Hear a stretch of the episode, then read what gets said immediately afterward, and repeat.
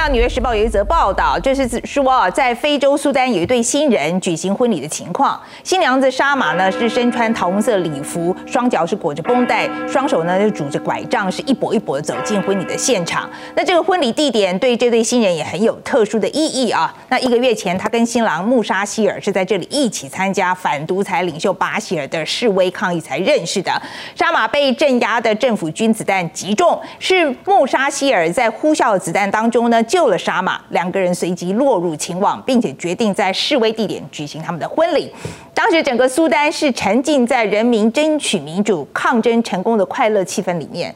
但没想到还不到两年，苏丹好不容易争取来的民主就变色了。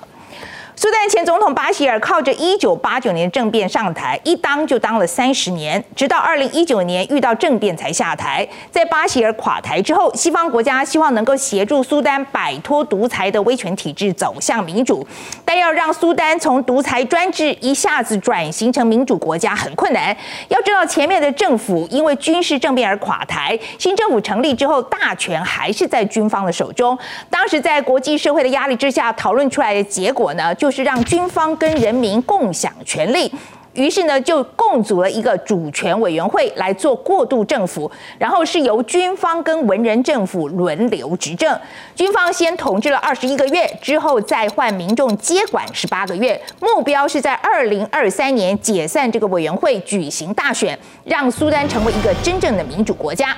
但这么做呢，等于是在苏丹政坛就埋下了一颗不定时的炸弹，因为军方还是掌握了很大的权力。这三年以来，渴望民主的苏丹人民就时常上街呼吁，应该要建立一个文人政府，希望能借此削弱军人的势力。但这已经来不及了。苏丹军方呢，在这这个月的二十五号就发动了政变，把苏丹总理哈姆杜克、他的太太还有其他的内阁成员就一起抓了起来，并且宣布解散政府。各州的州长也全数遭到免职。军方还在同一时间将网络封锁，不让民众互传讯息，全国因此就进入了紧急状态。部队也正式进驻了首都克土木，还要网络只断了一天，隔天就通了。主导政变的就是主权委员会领导人，也就是军方代表博汉中将。在过去几个月，博罕呢时不时就会说，苏丹需要一个更强大的领导人。讲白一点呢，他就是不满现在当家的总理哈姆杜克。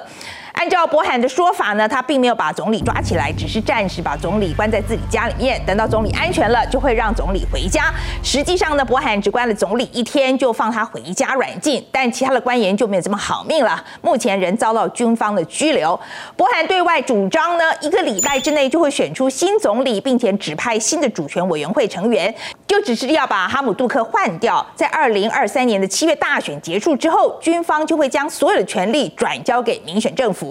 但这听起来其实还没有说服力，因为本来下个月呢就是军方执政结束，要换文人来执政，所以博罕根本就不需要发动政变的。苏班本来就会换人当家，差就差在呢不是军方的人马而已。博罕硬要在这个时间点发动政变，目的就是要让军方能够继续掌握权力，因为新的领袖就会变成是由军人主导所选出来的。此外呢，军方呢希望能够继续掌握权力，也可能是怕之后会被新的政府清算。苏丹前总统巴希尔因为在位期间违反人权，将被送到国际刑事法院接受审判。当时巴希尔的副手们，也就是军方人马，所以他们很怕苏丹换人上台之后，他们会被送到荷兰海牙一起受审。军方也会担心文人政府上台之后，将会清算过去军方在苏丹境内犯下的暴行，像是二零一九年帮巴希尔镇压静坐抗议人士的克土木广场大屠杀，以及更久远之前的达佛大屠杀。